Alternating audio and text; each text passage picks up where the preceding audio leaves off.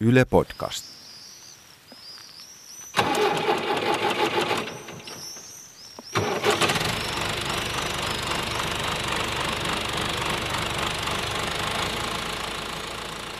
On elokuu ja maanviljelijän tietobaari on viljaa. Ollaan vähän niin kuin sadonkorjuutunnelmissa jo. Mutta me ei ole hiljaa. Ei, Tai miten se meni se Juisen biisi? niin se taas mennä.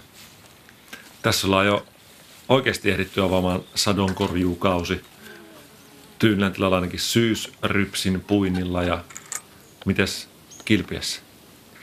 Meillä ei ole satoa kurettu muuta kuin heinää. Ja pikkusen luumut alkaa kypsyä itse asiassa pompputarhassa. Ja vain, mitäs niistä tehdään? Ne syödään. Sitten niistä tulee uusia luumuja niistä siemenistä. Ovellaan. Tämä maatalous on jännää. Niin Voiko kakun sekä syödä että säästää? Luumujen tapauksessa voi. Kyllä voi. Meillä eilen ky- kylvettiin ää, syysrypsi ensi vuoden sadonkorjuuta varten. No niin, eli sulla on niin kuin korjuut ja ensi vuoden kylvöt jo tehty. Aika voimakas etukeno. Tai aloitettu kyllä. Tässä on, on valtaosa tietenkin vielä korjaamatta ja valtaosa myös kylvämättä. Syyskylväkin tulee runsaasti, koska meillä on syyskasvipainotteinen viljelykierto, koska ne ovat niin edullisia kaikin puolin. Nytkin syysrypsistä tuli yhdeksältä hehtaarilta keskistä noin 2,3 tonnia. Mutta mut Ilman- siis ei, eihän öljykasveja voi viljellä tota, Suomessa ilman neonikotinoideja. Eikö sitä mä itsekin vähän ihmetellyt, että miten sen tuli mahdollista. Ainoat suorat panokset tuli tässä tapauksessa siemen- ja kylvötyö muutamaa koelantuskaistaa lukuun ottamatta. Niin siinä vaan kävi. Kolme tonne meni rikki useammalla hehtaarilla. Mutta siinä niin se oleellinen kysymys tässä jotenkin väitteessä, että eihän Suomessa voi viljellä syysöljykasveja ilman torjunta-aineita, niin on, mistä tiedät? Ja sitä me käsitellään tämän kerran podcastissa. Mistä saa lisää tietoa? Mistä saa luotettavaa tietoa? Miten voi yhtään seulua vähän niin kuin jyviä akanoista? Ja kuinka käyttää tietoa oikein.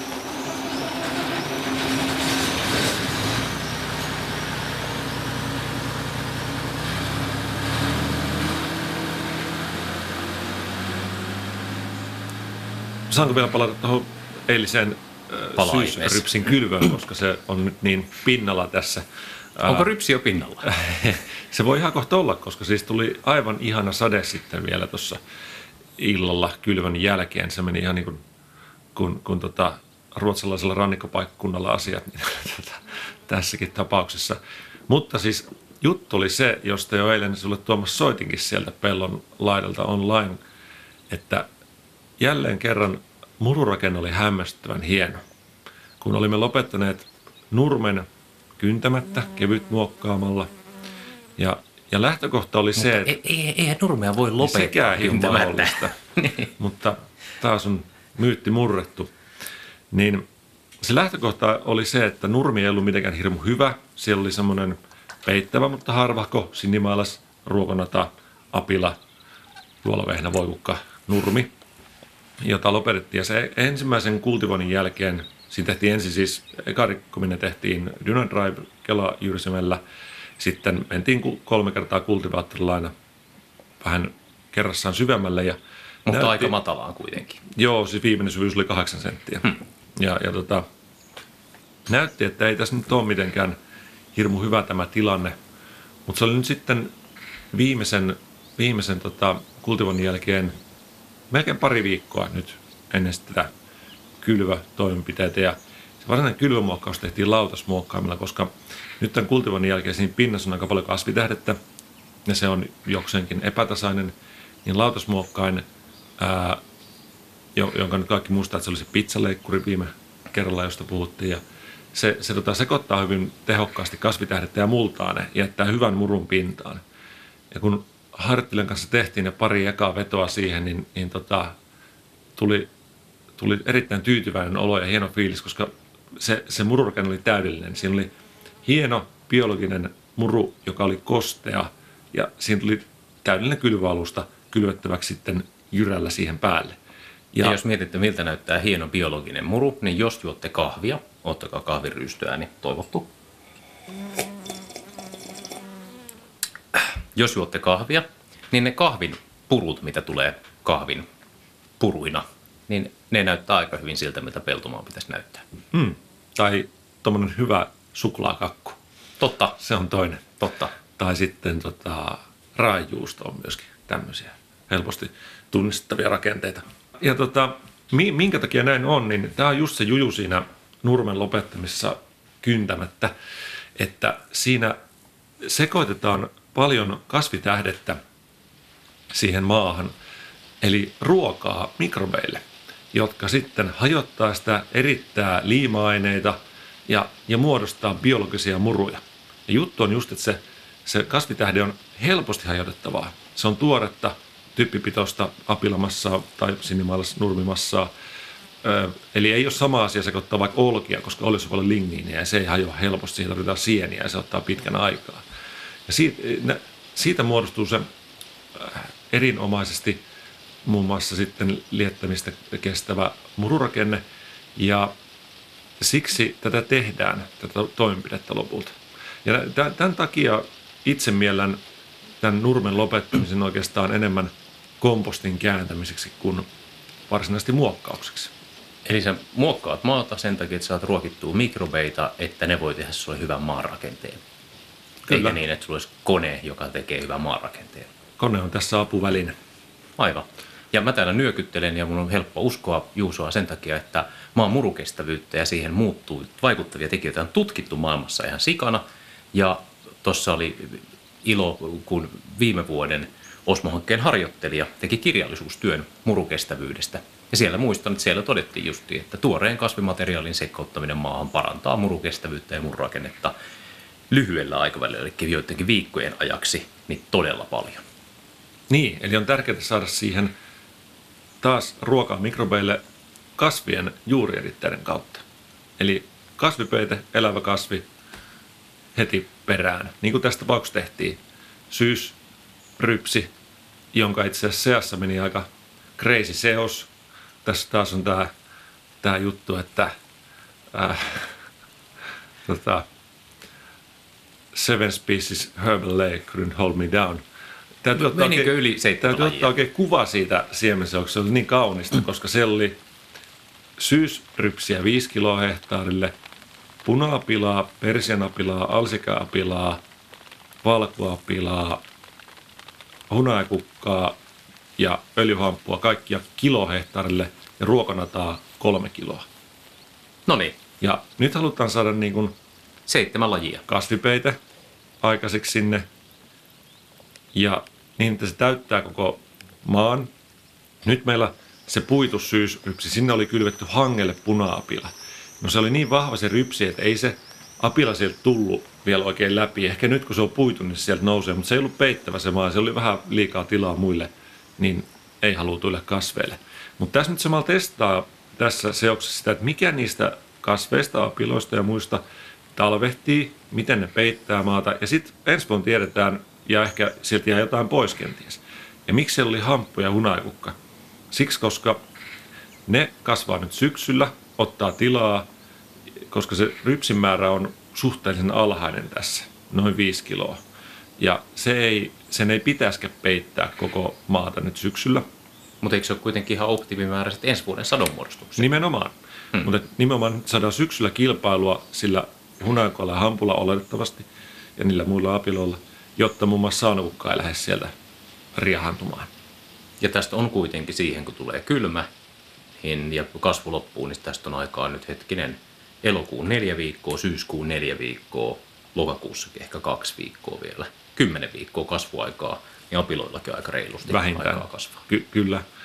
Ja toi 5 kiloa rypsiä hehtaari on, se on vielä oikeastaan korkea määrä, on, on jopa kahden kolmen kilon kylvöpäälle saatu huippusatoja. Mutta silloin tarvitaan niitä sidejä, koska muuten pelto rikkaruohottuu, jos on vain kaksi kiloa. Niin, niin mutta voisin silti olla noita muita Totta, jos kumppanuuskasveja siinä rinnalla. Aivan. Mutta tämä on, nyt lähdetään laskemaan, että viime vuonna oli kylvämäärä seitsemän kiloa. Ja sanotaan, että tuli huippusato, mutta se oli, se oli peittävä, mutta ne yksilöt, yksilöt olivat hieman niin kuin ehkä hentoja. Mutta jos menee tästä niin kuin taas tähän päivän aiheeseen, että mistä saa lisää tietoa, niin sä saat kohta lisää tietoa kokeilulla. Mm. Sait tästä vuodestakin aika paljon lisää tietoa tuosta rypsin kylvöstä. Siellä oli se, että, että aluskasvit ei pärjätä kilpailussa, jää pikkusen harvoiksi. Ja sitten tota, nyt sä lähdit testaamaan tuommoista villiä kerääkasviosta. Mistä sä sait idean testata villiä kerääkasvisiosta? Ja mistä tiedät, että se ei mene ihan pommiin? Niin. Sulla on aika vahva luottamus siihen, että se jotenkin toimii kuitenkin. Joo. On jo siis vuosia sitten tehnyt sen, että syysrypsin kanssa kylvin erilaisia kasveja. Ne oli niitä harjoitteluvuosia, kun monena vuonna kylvirypsiä, mutta yhtenenkään puinut, vaan hain sitä tekniikkaa. Nyt se tekniikka on löytynyt, nyt uskallan lähteä niin kuin lisää panoksia siihen. Ja kun tätä seosta mietin, niin, niin tota, ne halutut kasvit siellä on semmoisia, jotka ei kasva sen, ei kilpaile liikaa sen rypsin kanssa sen sadonmuodostusvaiheessa, että ne ottaa sitten tilaa haltuun, kun se tulentuu ja tulee valoa enemmän läpi. Eli ne pysyy melko alhaalla, siksi siellä on niitä apiloita. Ne sitoo typpeä, se on edullinen asia.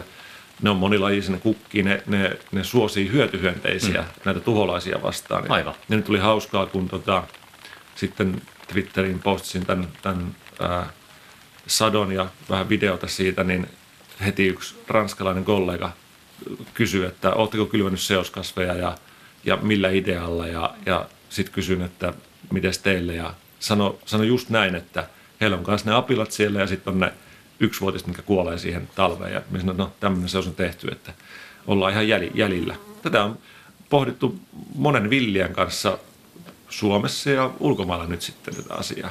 Aivan. Eli siinä on vertaiskokemusta, tutkimustietoa, neuvonnollista tietoa ulkomailta, kaikkea tämmöistä, ja sitten on nyt omia kokeiluita. Niin toi voi olla aika hyvä resepti siihen tavallaan, että mi- miten tekee pellolla sellaisia kokeiluita, joissa on jotain järkeä. Ja toi, miksi mä rupesin laskea äsken noita kasvuaikaviikkoja, niin oli esimerkiksi se, että, että monen tutkimuksen mukaan noi tarvii noin apilat suunnilleen kuusi viikkoa kylvöstä, että ne talvehtii. Joo. Niin nyt se ainakin tulee ainakin sen verran. Joo, vuosina on, on laittanut näitä kerääkasvikokeiluja syyskylvösinä ja, ja tota, on huomannut, että ne pitää saada niin kuin elokuun alkupuolella, jos meinaa saada talvehtimaan. Hmm. Heinät saattaa ehtiä vielä elokuun puolelle paikalle, mutta oikeastaan typenstöjät ei, ei kerkeä enää. Aivan. Eli Suomessa toi kuusi viikkoa, ehkä kymmenen viikkoa. Niin. Ja vähän riippuu säästä ja muusta. Lämpösummasta Niin. ennen kaikkea. Mm. Ja lämpösummasta sen jälkeen, kun se on päässyt pintaan, joka tulee sitten sateitten jälkeen. Niin. Nyt tuli vettä niskaan. Niin. No joo, meillä tuli siis eilen vaan milli, mutta tänään pitäisi tulla muutama milli, milli lisää. Mutta taas on olennaista se, että ää, nyt jos vaikka verrataan meidän kylvätekniikkaa siihen perinteisen, että olisi se nurmi kynnetty 20 senttiä ja se olisi silloin aivan kuiva se kerros. Ja sitten siinä pinnalla mm. olisi muru, joka ei ainakaan ole yhtään niin kuin biologisesti muodostunut tai, tai mitenkään kestävä muru, eikä siinä ole vedenpidätyskapasiteettia. Verrattuna tähän meidän tota, tilanteeseen, että siinä on se biologinen muru pinnalla, joka pidättää vettä, niin se ottaa jokaisen millin vettä kiinni. Niin mä rupesin tässä päässä niin laskemaan, että jos 20 senttiä maata kuivuu totaalisesti, niin mm. tarvitaan niin kuin 50, se, 50 milliä, eli 5 senttiä vettä Aivan. kastelemaan se. Ja se on jo paljon vettä. Tuohon sulle ehkä riittää 10-12 milliä. Niin, ja nyt siinä on vain se 8 senttiä sitä muokattua. Niin, ja se, senkin on sillä lautasmuokkaimella sä teit siihen sitten tavallaan painoit se uudelleen. Niin, Että se jyrä- kahdeksan siis- senttiä mennyt lautasmuokkaimella. Mentiin siihen samaan syvyyteen siis se. Lautasmuokkaus Ehkä- meni kahdeksan senttiä ja sitten siellä on jyrä perässä. Joo, niin Jyrällähän kylvettiin se rypsi vielä, Aivan. se painettiin. Eli kapillaari pitäisi toimia ja Joo. maassa oli hyvin, hyvin kosteutta. Niin tämä on niin hyvinkin olennaista. Nyt jos on pitkiä kuivia jaksoja, niin, niin ei ne välttämättä lähde kasvuun noin syyskylväset. Hauskaa tässä on se, Hmm. ei ole nimittäin puhuttu säästä ollenkaan riittävästi tässä ohjelmassa vielä. Niin pitää nyt Puhutaan joka säästä. välissä vähän puhua säästä. On ilmoja pidetty. On. Puolassa on ennätyskuivuus, Venäjällä on palaa. Mutta sulla oli muuta se asiaa. Niin, siis kun viljelijä virittää systeemisen mahdollisimman monipuoliseksi ja, ja joustavaksi, niin aina on hyvä sää jollekin. Nyt kun niin jos nyt sitä vettä, voin olla tyytyväinen sen puolesta, että syyskasvit pärjää hyvin, siis kylvetyt syyskasvit. Jos on poutaa, niin voi olla tyytyväinen, että sato valmistuu. Hmm. Se on tässä hauskaa, kun on, on niin kuin monta juttua, niin oikeastaan aina hyvä sää. Totta. Ja sitten semmoista kasvit niin kuin valkomesikkä ja sinimailainen, niin nyt kun on kuivempaa, niin ne jotenkin ne oikein nauttii olostaan siellä. Joo, Tai sanotaan ne kasvaa ja muut ei kasva, mikä meinaa, että rikkatorjunta toimii aika hyvin. Kyllä. Miten tota, kilpiessä noin syyskylvät? Sanoit, että teillä tehtiin joku päätös juurikin tota, syyskylväalan supistamista, mikä kuulosti vähän, vähän kyseenalaiselta. Joo. Se tehtiin silleen, kun ruvettiin miettiä, että tässä tota, ö, voisi joko kylvää 25 hehtaaria ruista hätäisesti, tai sitten voisi kylvää 6 hehtaaria ruista silleen tosi hyvin. Ja sitten ruvettiin miettiä, että jos kylväisi 6 hehtaaria ruista tosi hyvin, ja sitten se jäiskin se kaikki muu nurmelle, koska ne myös on peltoja, että ne saattaisi hyötyä siitä, että olisi vähän pidempään vielä nurmeen. Ja tota, sitten olisikin keväällä, keväällä kevätviljan kylvö.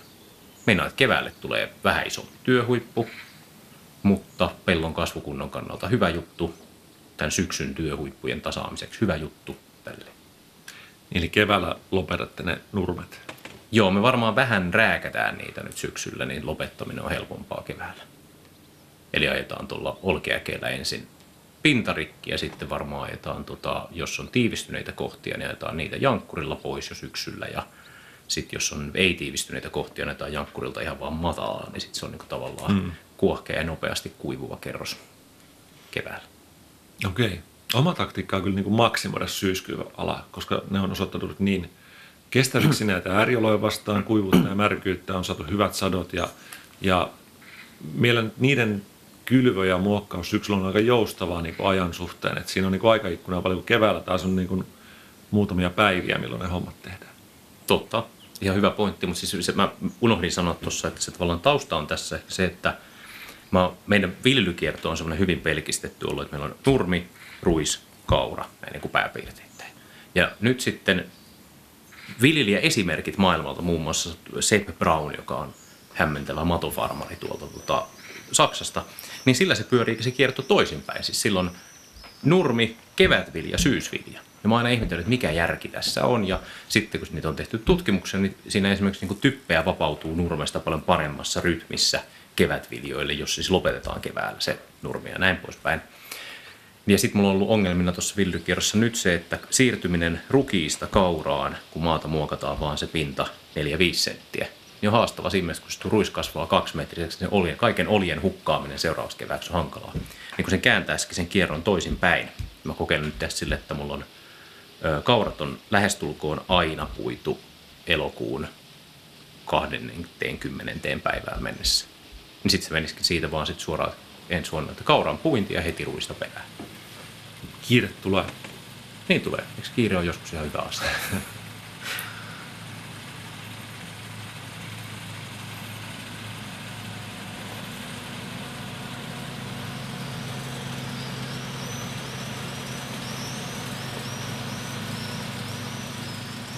Joo, hauskaa. Saadaan lisää tietoa aina. Saadaan lisää tietoa. Virheistä ihminen oppii, mutta sitähän me käsiteltiin viimeksi. Mutta nyt niin kuin siitä, että miten tekisi vähemmän virheitä, niin mä oikeastaan halusin tässä podcastissa tuoda tämmöisen vähän niin kuin teoreettisemman jutun kuin tietohierarkia esiin, koska ei tämä niin hirveän teoreettinen mutta tätä opetettiin aikoinaan, kun tota, opiskeli insinöörijuttuja tuolla Otaniemessä, koska insinöörit ratkoo ongelmia. Yleensä ne ratkoo tosi hyvin muiden ihmisten ongelmia eikä omia ongelmia. Ja yleensä kun ratkotaan muiden ihmisten ongelmia, niin siitä joku maksaa rahaa ja se haluaisi maksaa mahdollisimman vähän rahaa, joka tarkoittaa, että se ongelma pitäisi ratkaista mahdollisimman tehokkaasti. Ja silloin opetettiin semmoinen niin logiikka, että kun ratkoa ongelmaa, niin tietoa voi hakea eri, eri tasoilta. Ihan ykkös paras taso on vertaisarvioitu tieteellinen tutkimus. Vertaisarvioitu tarkoittaa sitä, että se on yritetty kumota jo monta kertaa, eikä ole saatu nurin. Löytyy tieteellisestä kirjallisuudesta näitä. Sitten on patentit. Niissä on vähän sama juttu, kun ihan mitä tahansa ei voi patentoida. Joku on katsonut sen läpi. Sitten tulee tiedekirjat, sitten tulee ammattilehtiartikkelit ja muut oppikirjat, sitten tulee netti ja kaupalliset tällaiset niin kuin tekstit, ja sitten tulee lopuksi keskustelupalstat.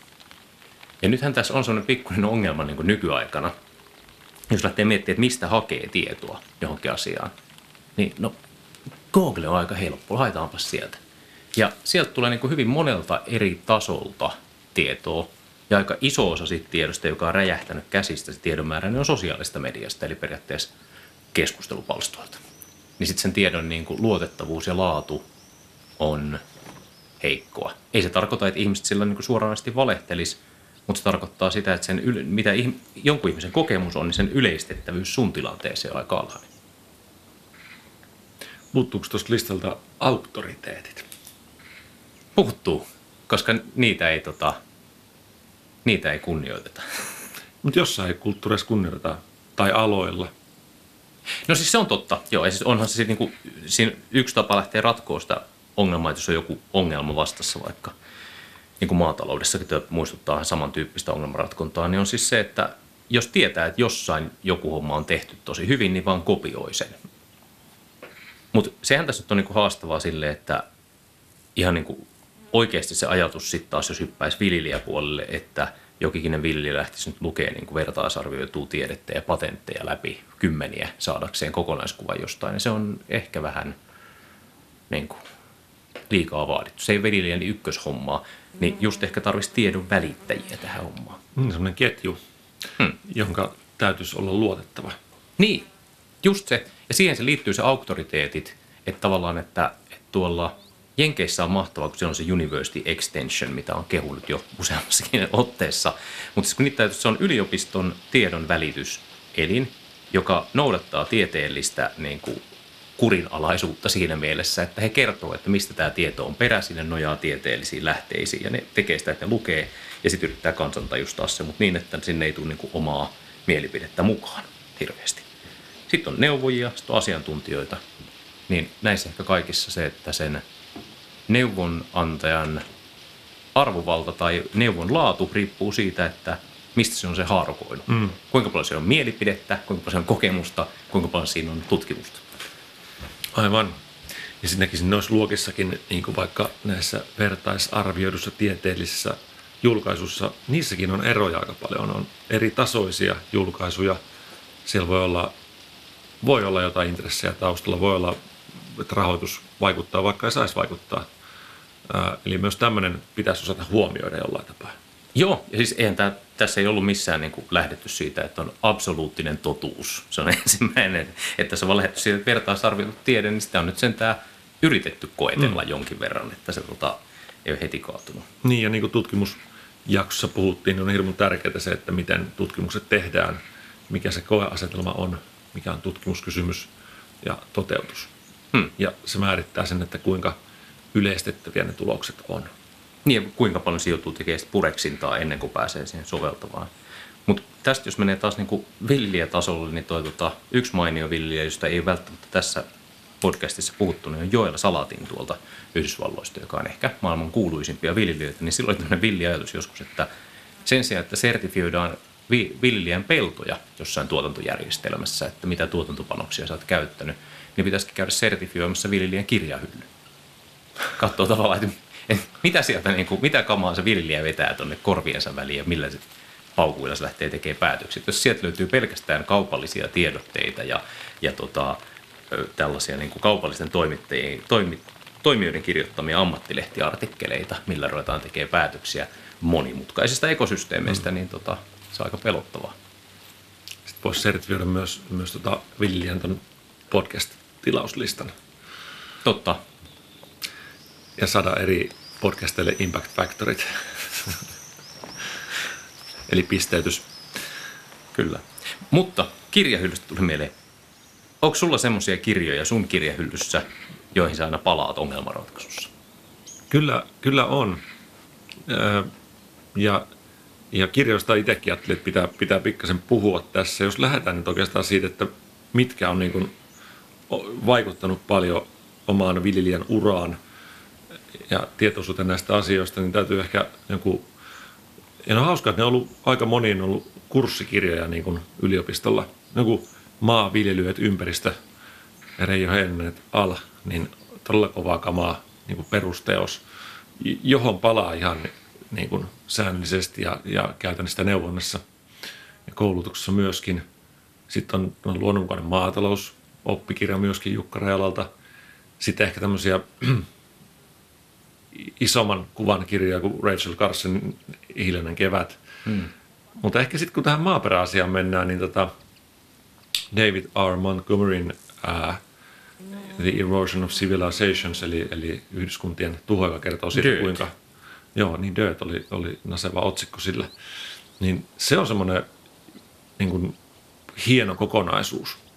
Joo. Ja siitä, sen myötä ehkä tuli mentyä sitten niin kuin detaljimpaan tietoon kirjoissa. Yhdessä sinun kanssa varmaan luettiin aika samaan aikaan sitten just näitä Biological Farmer-opuksia ja From the Soil Up ja, ja tota, sitten on tietysti noita perusekologia- tai oppikirjoja, mitkä on semmoisia, niin että ei niitä ulkoa osaa, mutta aina sitten tsekkaa, Aivan. miten tämä meni. Niin tuossa mä niin mietin tuota kirjallistaa, niin David Montgomery on proffana tuolla yliopistossa, joten se menisi niin kuin tiedekirja kategoriaan. Sen on kirjoittanut professori tai dosentti siinä roolissa, missä hän on, ja hän menettää virkansa, jos hän tötöilee siinä tuossa roolissa. Sitten Jukka Rajalan toi luonnonmukainen maatalous, niin se, se on mielenkiintoinen kirja kun sen takia, että ilmeisesti sen kirjoitusvaiheessa oli niin paljon kritiikkiä, että Jukka joutui laittaa siihen kaikki tieteelliset lähdeviitteet joka kohtaan. Mm. Niin se on itse asiassa hirveän hyvin perusteltu, ja sieltä löytyy niin kuin, joka argumentti on käyty läpi, ja sitten siellä on jonkin verran käytännön esimerkkejä myös, mikä elävöittää sitä. Ja sen otsikko voisi olla ihan hyvin vaan maatalous tai Niin maanviljely. voisi. se Niin. luonnonmukainen ihan tarpeeton siinä, koska se on niin peruskirja. Se on valittavaa, että se voi jäädä monelta lukematta sen takia, että siinä otsikko on nyt luonnonmukainen maatalous. Joo, viimeksi justiin luin sitä koskien tuota Apilanurmen heinän tekoprosessia, koska se kuvataan siellä niin hyvin ja näin. Toi Biological Farmer, se on mullakin kanssa. Mä että mulla on kaksi kirjaa suunnilleen, mihin tulee aina palattua jostain, sit kun tulee joku tenkkapoo. Yksi on toi just toi Biological Farmer, joka on siis oikeastaan mä mietin tässä mun tietohierarkia, että se on muu oppikirja, se on ihan pikkusen jopa kaupallinen, se on kirjoittanut Gary Zimmer pitkän aikavälin neuvoja, joka on ollut myös maanparannusaine bisneksessä. Mutta siinä on hirveän hyviä niin kuin, käytännön sovelluksia tuosta tieteestä. Gary Zimmer oli ruokinta-agronomi. Ja sitten toinen on tämmöinen niin Nature and Properties of Soils, mikä on sitten taas niin kuin tiedekirja, sellainen maaperätieteen perusoppikirja, hirveä järkeli. Mutta se on, sitä on tosi kiva lukea, kun villiänä ei aina niin kuin ajattele, pysähdy ajattelemaan maaperää niin kuin maaperänä, vaan yrittää niin kuin ratkoa jotain ongelmaa, että, että miksi pelto ei muokkaudu, miksi tässä on ongelma, miksi ei tule ravinteita. Ja sitten vaihtuukin perspektiivi täysin, kun menee siihen, että ai niin, että pellon perusyksikkö on 10 metriä kertaa 10 metriä ruutu, jolla on vuosituhansinen tai, tai siitä paljon pidemmälle jatkuva historia, mm. joka on muovannut sen. Mm. Ai niin, totta. Tuo kirja on niin tiukkaa kamaa, että sen takia itse joutuu siihen palaamaan usein. Mutta se on hauska sitten niin löytää, tai niin tämän, tämän takia tämmöinen, kyllähän minä tämän tiesin. Mutta hmm. sit, ja se on tosi hyvät visuaalit. Kannattaa tutustua kyllä. Gary Zimmer on tehnyt me, meihin suurin vaikutuksen kirjoilla, mutta myös sille, että siellä on hienot viikset ja me ollaan molemmat yritetty Tuomaksen kasvattaa nyt semmoisia gärimäisiä kalapuikkoja tässä. Mutta Gärillä on toki ne kalapuikot, ne on harmaat, että sitä ei tiedetä, että millaiset viikset Gärillä oli silloin, kun ne ei vielä ollut harmaat. Hyvin ravitut. Hyvin ravitut viikset. Joo, mutta siis nyt semmoinen yksi, yksi työkalu, työkalupakki, mitä tota, liittyy tähän, että mistä saa lisää tietoa, niin on ihan yksinkertainen kysymys. Mistä tiedät? Ja tota, se on, se on niin yksinkertaisesti se on hirveän brutaali. Mä esitän itselleni sitä aika usein. Ja kerran me tehtiin viljelijöiden kanssa sellainen harjoituskin, missä justiin viljelijät, tota, viljelijät pareina rupesi selittää toinen toiselle jotain ongelmaa, toinen kysyi aina, että miksi, miksi, miksi, miksi. Ja sitten kun päästiin vastaukseen, niin kerrottiin, että mistä tiedät. Ja tota, se on tosi hyvä. Ja se suosittelisin viljelijöille ja ihan kelle tahansa, joka ottaa vastaan neuvoja joltain muuta, joka yrittää ratkaista sen ongelmaa, että mistä sä tiedät. Jos se, että mistä sä tiedät, niin perustuu joko vaan omaan kokemukseen, tai sitten se pohjautuu kaupallisiin tiedotteisiin, mm. tai johonkin tämmöisiin niin kuin kaupallisten toimittajien kirjoituksiin. Niin sitten voi miettiä, että okei, toi pohjautuu tohon. Mutta ei sitä kerrota läheskään aina. Jos nyt tota, kuuntelee vaikka podcastia tai, tai tota, jotain luentoa tai YouTube-juttua, niin tota, se voi jäädä vähän auki. Siinä pitää mm. muodostaa niin kuin itsekuva siitä lähteen luotettavuudesta ja se ei välttämättä yhden jakson aikana tule. Hmm. Ja sitten se on, se on vähän tylyä, kun joitain podcast-sarjoja on vaikka kuunnellut, niin tota, sitten sen seitsemännen jakson kohdalla paljastuukin, että mikä sen jutun taustalla on ollut. Ja sitten kelaa taaksepäin ja perkaa, että no tätä pitääkin vähän kyseenalaista tätä asiaa, että täällä on joku kaupallinen intressi Hmm. tai joku, joku niin kuin ei niin vahvasti todistettu hypoteesi siellä taustalla. Joo, Näitä on jenkkiläisissä podcasteissa kyllä tulee tämmöisiä vastaan. kyllä. Mä oon huomannut saman ilmiön. Se on just silleen, kun kuunnellut hyvän luosta podcastia just muutama episodi ja sitten sille ruvetaan puhua jostain, että tosi tärkeää poistaa informaatio vedestä, koska se parantaa ruiskutustuloksia ja sitten näin. Ja sitten siellä on joku vakuuttava oloinen tyyppi, joka on potkittu pihalle yliopistoista sen takia, että se on ottanut ihan huuhatanssi. Se, että, voi, voi, voi, voi, voi. Niin, tai että pitäisi muokkausvälineiden rauta korvata kuparilla. Ja Ai niin, totta. no niin, nyt se oli päästiin. myös semmoinen yksi kreisempiä juttuja, mutta ehkä me ei vaan tiedetä vielä, onko näin oikeasti. Niin, Niin. Siinähän se kuparilannoitus tulisi samalla sitten tehty. totta. Ja siinä sitten niinku maanmuokkauskoneefirmoille niin myynti lisääntyisi, kun Hei, maanmuokkauskone muuttuu samalla lannoitteeksi. Voisiko mikrobeista tehdä jonkun muok- muokkausvälineen terän? Jaa. Eikö sulla vähän niin kuin ookki mikrobit muokkausvälineenä, kun sä annat niille ruokaa, niin, niin murustaa no, maan. Näin se on, näin se on.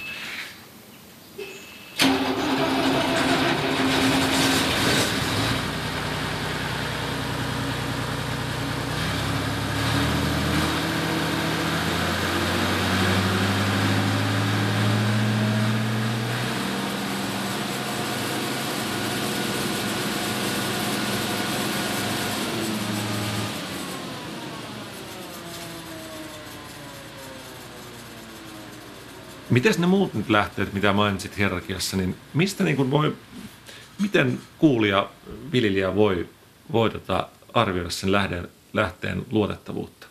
No yksi varmaan siis on se, että kertooko se ylipäätänsä, mistä nämä tiedot on peräisin. Että onko se, niin kuin, onko se sen tyypin omasta päästä, vai onko se silleen, että sä toteet, koska oikeasti niin kuin tämä meidän ihmistieto ja teknologia, niin tämä on tämmöinen iso pyramidi, missä seistään jättiläisten olkapäillä, niin kuin kaikki hmm. hienot tiedemiehet aina sanoo, että en minä itse tässä mitään keksinyt, minä seison jättiläisten olkapäillä. Niin jos ei, ei tule ilmi ollenkaan sitä ketjua, että, että tämä nyt perustuu tähän ja tuohon ja tähän, ja minä vaan lisäsin tähän tämän palikan, niin sitten se alkaa kuulostaa siltä, että se keksinyt tämän kaiken itse. Tieteellisessä julkaisussa on, on se idea, että ne pitää olla toistettavissa. Eli ne pi- pitää kuvata niin tarkkaan siinä julkaisussa, että sen voi kukaan tehdä uudestaan. Hmm. Miten kuulija voi niin vakuuttua, että nämä meidän jutut on jollain tavalla tolkullisia? No se on jo aika iso ongelma. Meidän pitäisi varmaan tehdä semmoinen joku sivusto, mihin me laitettaisiin lähdeviitteet jokaisesta jaksosta. No, semmoinen on Joo. varmasti olemassa, mutta mut ehkä myös se meidän, sanoisin, että avoimuus, että järjestämme pellonpinnalla tapahtumia ja tilaisuuksia, joissa voidaan katsomaan, koska meidän jutut perustuu pitkälti siihen omaan tekemiseen. Että tota, näin olemme tehneet, näin tämä toimii ja tervetuloa katsomaan milloin vaan. Kerro lisää. Totta. Sitä Muutamia- avoimuus ja läpinäkyvyys siinä puolessa. Muutaman kerran mulle tullut vastaan tämmöinen tilanne, että tota, joillain keskustelufoorumeilla on, on tota, joitain meikäläisen sanomisia tai tekemisiä hyvin vahvasti kyseenalaistettu ja, ja vääristelty jopa.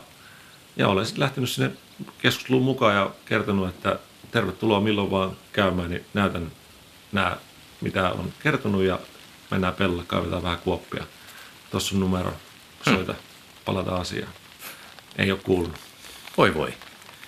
Siinä olisi ollut hyvä oppimiskokemus. Se olisi ollut ilmiselvästi, tietoa on valtavasti saatavilla. Siitä ei jää kiinni tämä viljelyosaamisen kehittäminen, eikö niin? Kyllä, ja siis itse asiassa siitä mulla olikin tässä yksi hauska tarina, kun mä yritin etsiä yhdelle kaverille tie- sitä, että löytyykö tietoa siitä, miten maanmuokkaus vaikuttaa murukestävyyteen. Sitten mä ajattelin, että no ei tässä mitään, mä oon ammattitutkija, mä teen tieteellisen kirjallisuushaun.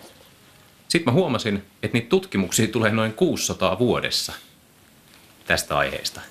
Sitä kun rupeaa miettimään, niin hetkinen, se, se on yli kymmenen julkaisua viikossa, yhden julkaisun kunnolla lukemiseen, niin että ymmärtää sen, katsoo läpi, että onko tämä hyvä ja miten mä sovellan tätä, niin menee ehkä päivä. Niin siinä pitäisi niin olla melkein yhden ihmisen jatkuvasti niin kartalla. Ongelma on se, että tietoa on jo liikaa. Mm. Tuossa voi tulla tekoälyavuksemme semmoinen ää, assistantti, hän on kehitetty, joka, joka lukee artikkeleita. Mutta silloin aina kun pääsee tutkimuksen syventymään, niin kun, kun jonkun teeman ottaa haltuun, tsekkaa mitä siitä on julkaistu viime aikoina, pääsee niin kuin jyvälle, niin sitten on aika helppo tsekata ne uudet julkaisut. Aha, tässä on kyse tästä, kiinnostaa, ei kiinnosta. tai liittyy tähän, ei liity. Sitten tulee semmoinen tietty verkko mm.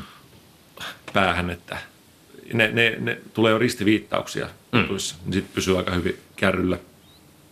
Mutta mietin sitä, että kun tietoa on hyvin paljon saatavilla, niin minusta on niin tosi olennaista, että kuinka se jäsennetään käyttökelpoiseksi, se tieto. Ja tähän niin kuin, ää, pidän itse hyvänä, no toki kirjojen lukeminen, koska kirjat ovat, ovat jo jäsennettyjä kokonaisuuksia, ne on teemutettu, ne on jaettu kappaleisiin, niin niistä muodostuu selkeä kokonaiskuva. Silloin on myös hyviä kuvia, joissa asiat on jäsennelty. Mutta kun kehittää uutta, ehkä jotain sellaista, mitä ei ole vielä, mistä ei ole vielä kirjaa tehty, niin, niin sitten on kokenut itse hyvänä, että siitä puhuu muiden kanssa, siksi me paljon Tuomaksen kanssa soitellaan. Ää, myös tosi hyvä keino jäsentää asiaa on, on tota, puhuva itsekseen, kun havainnoi maata, mutta meillä se on ratkaistu sille, että meillä on aina harjoittelija, joka juurikin itse asiassa päätti pestinsä tältä ke- kesää ja lähti tota, takaisin kouluun. Terveistä Valtterille, hyvää työtä. Ja kun harjoittelijan kanssa käy näitä juttuja läpi, niin siinä niin kun ajatus jalostuu ja kehittyy ihan eri tavalla, kun pyörittelee päässä. Toinen hyvä on kirjoittaminen. Ollaan tehty Tuomaksen lehtijuttuja, ää, blogia tai, tai vastaavia raportteja. Niin se vie eteenpäin. Ja sitä kun ollaan tehty myös yhdessä niin, ja muiden kanssa, niin se on vielä hauskempaa, koska siinä niin oikeasti kehittyy ne asiat. Ja joutuu niin itsensä lisäksi perustelemaan muille ne. Joo, sitähän on se vanha vertaus siitä, että on niin kuin monta tutkijaa tutkii norsua ne on kaikki sokeita tutkijoita, niin sitten saa täysin eri kuvan siitä samasta norsusta. Joku on sitä mieltä, että se on puu ja joku on sitä mieltä, että se on joku maalisuti, kun on hännässä kiinni. Niin siinä tulee vähän just se, että yrittää yhdessä kirjoittaa jotain, mistä molemmat olisi samaa mieltä omien kokemuksien ja havaintojen perusteella, niin siinä joutuu muodostaa ihan uudenlaisen kokonaiskuvan. Mm. Ja viljelijälle tämmöinen oppimispäiväkirja voisi olla hyvä. Myös pienryhmätoiminta. Ja se, että ihan vaan vaikka soittaa sille toiselle viljelle, jälleen palaan siihen WhatsApp ryhmiin, jota, jota meillä on useita ja muun muassa tällä viikolla siellä on pyörinyt keskustelua ää, nurmiseoksista, mikä on ollut ihan niin kuin taas huikeeta. Ja siinä, siinä oppii kyllä moni. Ja ennen kaikkea just se, se tota, kuka nyt sitä kirjoittaa ja pohtii. Tieteessähän tämä niin kuin, sen itseään korjaava luonne on olennainen juttu, eli, eli se aina pyrkii kumoamaan sen itsensä ja viimeisemmän tutkimustuloksen, mutta myös, myös niin kuin henkilötasolla tämä itsensä kumoaminen on myös tärkeää, että pitää niin kuin pystyä myöntämään, että pieleen meni ja tämä onkin eri tavalla. Ja se tulee ainakin itsellä usein vasta sekä, kun on kirjoittanut tai puhunut siitä. Saattaa joskus huomata niin kuin jonkun luennon tai puheen jälkeen, että ei muuten, tämä ei muuten ollut näin. Siis paljon paremmin tämä menee näin. Ja siis mm. jalostaa sitä siinä. En kyllä täytyy antaa krediitti tuota pöydän toiselle puolelle Tuomakselle, kun oli tota väitöstilaisuudessa, niin se oli ihan huikeeta, kun, kun tota, taisit johtaa kuuden kaavan siellä niin kuin sen opponojan kysymyksen toimesta, niin se oli sille itselle, että nyt, nyt niin tämä on rohkeutta, että voi oikeasti vaan lähteä kyseenalaistamaan jonkun jutun. Hmm. Niin siis, joo, se, se oli vanha kaava, mutta me lähdettiin leikittelemään ja pyörittelemään hmm. sitä, kun se lähti haastamaan. Mutta se oli hir- hirveä tilanne, mutta joka just perustui palasi kysymykseen, että mistä sä tiedät? Mm. Mistä sä tiedät ton? Näytä se. Tossa on liitua, tossa on taulu. Anna mennä. Onko muita keinoja jäsentää sitä tietoa? No siis koko, kaiken piirtäminen. Mä itse teen aika paljon kaiken maailman mindmappeja tai yritän piirtää kuvaa tai näin.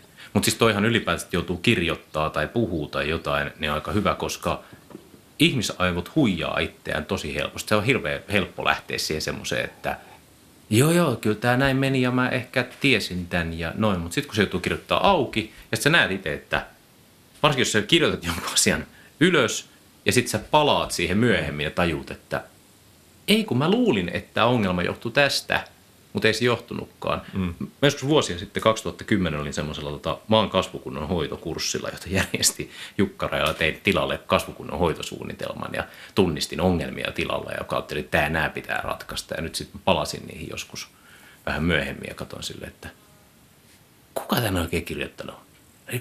Olin aika, aika tutkalla tästä hommasta, en vaan tiennyt. Mm. Toisaalta siinä on se, että se tila on muuttunut, viljelykäytännöt on muuttunut, Joo. Mutta ne ongelmat, mitä silloin tunnisti, niin ei niistä ollutkaan. Mutta se oli hyvä oppimisprosessi myös niin huomata. Että, Joo. ja myös opetti sen, että nytkin mä oon aika varma, että mä tiedän, että mitkä nämä ongelmat on. Jos mä katson tätä kymmenen vuoden päästä, niin mitä sitten? Joo, mun mielestä pitäisi niinku ihmisten rohkeammin kyseenalaistaa sitä omaa tekemistä, mutta myös muiden. Minä tykkään, kun omia toimintoja ja tekoja haastetaan, ja nyt olen vielä julkistettu niitä esille, niin se on vielä hauskempaa, ja, ja tota, kysyä niin kysymyksiä. Ja sen jälkeen, kun olin eilen soittanut Tuomas sinulle siitä aivan mahtavasta maan mururakenteesta siinä syysrypsin kylvön aikana, soitin toiselle kollegalle, joka oli itse asiassa niin kuin, jolta juuri kylvökoneen sain, ja hän tota, Teemu kylvi 10 hehtaaria omaa, omaa tota, rypsiä, ja sitten vaihdettiin koneita, niin soitin hänelle ja fiilistelin sitä mururakennetta, ja sitten Teemu siinä kysyi, että, että no, meinaat se enemmän kylvää tai rypsiä? Ja niin, joo. No itse asiassa mulla on se yksi lohko, mihin kierron puoleen sopii rypsi. Olin ajatellut siihen rukiin siksi, koska ajattelin, että siinä on varmaan niin hyvä mururakenne, että siinä tulisi hyvä rypsi. Ja siinä on vähän niin kuin painetta, mutta kun tästä tuli näin hyvä tästä lohkosta, niin tuleekohan siitä? Ja sitten saman tien tota, vedettiin pari koevetoa harjoittelijan kanssa siihen lautasmuokkaimella ja tadaa, sama ilmiö, upea mururakenne. Ja tota, heti meillä tuplaantui syysrypsin kylvöala siinä hetkessä. Ei muuta kuin päivän suunnitelma vähän uusiksi tai, tai sille jatkettiin vaan, että no niin, siellä rupeat muokkaa tota kylvän ja sitten lennosta tehtiin ne siemenseokset siinä ja sitten saatiin hienosti kymmenen maissa kylvöt tehtyä, mutta se lähti siitä, että tämä viljelijäkollega kysyi yhden kysymyksen, että meinaatko kylvää enempää? Mm. Tuli vähän niin kuin uudesta näkökulmasta Niin, katsottua sitä tähän pitää vielä teemaa jatkaa, että aion vielä kylvää lisää, mutta se tehdäänkin nyt niin kuin kasvustoon suorakylvänä. Tämä rypsi, se on osa sitä meidän yhtä koetta. Aivan. Eli nyt siis on elokuun ihan alku. Ja nyt kun nämä podcastit tulee ulos, niin on jo elokuun puoliväli suunnilleen. Kerkeekö silloin enää kylvää syysrypsiä? No, jos on hyvin vakuuttunut siitä, että on vielä viikkoa tota, hyvää kasvuaikaa jäljellä, Niin jos oot semmoinen early adopter, kuuntelet tämän podcastin heti maanantaina kello viisi, kun se tulee pihalle, Niin. niin, sulla on vielä aikaa lähteä mylläämään peltoa. Ja oot ehkä kylvämään. jossain Etelä-Suomessa, mutta tota, ei se mitään, koska jos ei syys rypsiä, niin kun tämä tulee ulos, niin on optimaalinen aika kylvää ruista. Ottaen huomioon, että silloin pitäisi päivällä pytillään olla alle 20, jotta ei kahukärpäinen lennä enää. Niin sitten olisi optimia kylvää ruista. Ja sitten jos kuuntelet pari viikkoa myöhässä, niin voi vielä kylvää syys vehnää. Aivan. Eli tämä on ihan mahtava tuo rypsinkylvö siinäkin mielessä, että tota, jos se nyt jostain syystä ei onnistu, etanat syö, kirpat syö, jää harvaksi, muuta vastaavaa, se voi vetää Peurat päälle, syö. päälle rukiin eh, ilman niin kuin mitään lisää toimenpidettä lukuun, mutta sitä kylvää. Et se, on, se on siinä niin kuin hyvä juttu.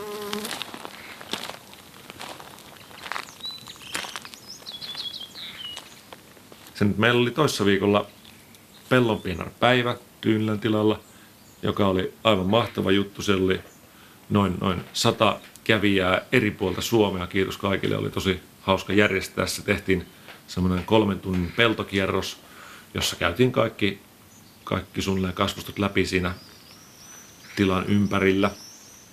Ja me olin teemattanut sen niin, että meillä on joka, onko meillä kuusi vai seitsemän niin kuin pysähdystä ollut, vähän niin kuin rastia. Joka teemalle tai rastille oli teema ja kysymys ihmisille, että, että vaikka mitä tässä tulisi nyt tehdä tai miksi tämä on tämmöinen. Ja sitten pohdittiin. Ja sitten me oli sillä päivällä teema. Se oli tänä vuonna seoskasvut ja jatkuva kasvipeitteisyys. Ja nyt kun ajattelin tätä tapahtumaa muiden vuos- vuosien vastaaviin, niin mielestäni emme juurikaan enempää puhunut siitä teemasta. Mutta koska se oli vaan niin kuin nimetty teema, niin kaikki, mitä käytiin, käytiin sen kautta. Ja tota, sitten kun lopuksi kysyin, että mitä opitte, niin se näkyy tosi hyvin, kun ne vastasivat, että no, just näitä seoskasvusta ja jatkuvaa kasvipeitteisyttä ja ja kasviseoksia. Se oli todella mahtavaa ja käytin tätä joukkoistamista hyväkseni ja hyödykseni siinä mielessä, että minulla oli myös ihan toimenpidekysymyksiä, muun muassa sen silloin vielä puimattoman syysrypsipellon laidalla kysyn, että milloin puidaan, koska itse en, mulla itse asiassa ole kovin monen vuoden kokemus siitä puimista, niin tota, en osannut sanoa, kun varsi oli täysin vihreä, mutta palot kuivia, niin ne sanoivat, että heti. No, seuraavana päivänä käytiin puimaan. Sitten myös kysyin, että mitä tälle pellolle tehdään seuraavaksi, koska siinä on niin kuin, ää, lähes oheiskasviton pelto, tosi vahva se oli se rypsi, ja siihen sopisi tosi hyvin ruis. Ja me annoin vaan, että halusin kylvää rukiin, niin mitä tehdään ennen sitä, tarviiko muokata? Sitten lähdettiin miettimään, niin että ei ole mitään syytä muokata tätä maata. Mistä tiedät? Kaivoitteko kuopan? Joo, kaivettiin No niin. kuoppia siinä. Siis Pellonpierän tapahtuman kutsussa oli ohjeistuksen, että oma lapio mukaan, koska joka välissä tongittiin maata. Ja hyvin oli sitä noudatettu. Ja, ja tota, sitten jalostui niin pitkälle, että tehtiinkin koeasetelma siinä pellon laidalla. Eli, eli nyt tehdään yksi kaista puhtaana suorakylvänä sitä ruista. Sitten tehdään toinen kaista ää, niin, että kultivoidaan se Mutta mut, ennen. mut eihän luonnossa voi suora kylvää. Ehkä tämä ei kaadu nyt siihen taaskaan. Lukijat siis toivoivat enemmän inttämistä, kuten baariluonteeseen kuuluu. Niin mä, mä oon ruvennut inttämään ja kuulijat myös toivo ryystämistä. Nyt on inttämistä ja ryystämistä. Check. Check. Siinä pellolla lisäksi päätettiin, että tehdään siihen koeasetelma tämän rukiin kylvön sen rypsin jälkeen. Pyritään suorakylväämään kahdella eri tekniikalla, kiekkovanaskoneella ja läpileikkaavalla vetovannaskoneella. Ja sitten kolmas ää, jäsen on semmoinen, mikä muokataan nytten puinnin jälkeen ja sitten kylvetään siihen muokattuun. Ja ensi vuonna katsotaan, että mikä on lopputulos. Aika kova. Hyvin mielenkiintoista. Ajattelitko yhtään kerrannetta tehdä? Vai meneekö vaan sille, että osa pellosta menee näille ja noin? No se on yhdeksän hehtaarin lohko ja tota, rajaan sen koealueen sille tasaiselle kuudelle hehtaarille. Aivan, se vaihtelu on Sitten pieni. suljetaan pois semmoinen alue, joka on juuri valtoja täytetty ja jos on vähän erilainen historia, jotta saadaan se tasainen alue ja se jaetaan kolmeen kaistaan. Ei tehdä niin kuin kerranteita enempää, koska näen, että ää, ne, ne tota, se suuri pinta-ala, siis kolme hehtaaria, no ei mitä kaksi hehtaaria per jäsen, riittää tasaisen vaihtelun. Niin siis meillä on, Siellä ei ole mitään viljelyhistoriaa taustaa missään. Niin kuin tällä alueella on, on sama ihan sama. Okay. Ja lisäksi meillä on käytössä niin kuin Sentinel-dataa, meillä on satokartoituslaitteisto puimurissa, niin sitten me voidaan käsitellä sitä dataa niin, että me saadaan sieltä vertailukelpoiset tulokset. Mulla olisi silti lepposampi fiilis noista, jos aina niin kuin tekisi sille, että siellä olisi vaikka kolme erillistä viipaletta. Ajo-opastimilla onnistuu sille, että, on niin kuin, että ei ole niin kuin, tai sanotaan, että jokaista käsittelyä kolmea käsittelyä olisi kolme kerrannetta. Että siellä olisi niin kuin 16 metriä kultivoituu tässä ja sitten olisi jossain 70 metrin päässä ja sitten toista taas jossain. Niin silloin ei pääse, tulee semmoista jossittelua, että, että no siinä oli kaliumia pikkusen enemmän maasta mm. ja rikkiä pikkusen enemmän maasta. Voin kyllä harkita tätä edelleen. Joo, sillä tulee parempaa dataa. Mm. Kyllä. Eikä se, niin kuin, jos on satokartoituslaite, niin se niin kuin, ajelee vaan poikittain tai miten sattuu ja sitten purkaa datat. Se on vaan toi muokkausrundi. Näin on. Näin voi jalostaa tietoa. Vähän sparraa. Mm.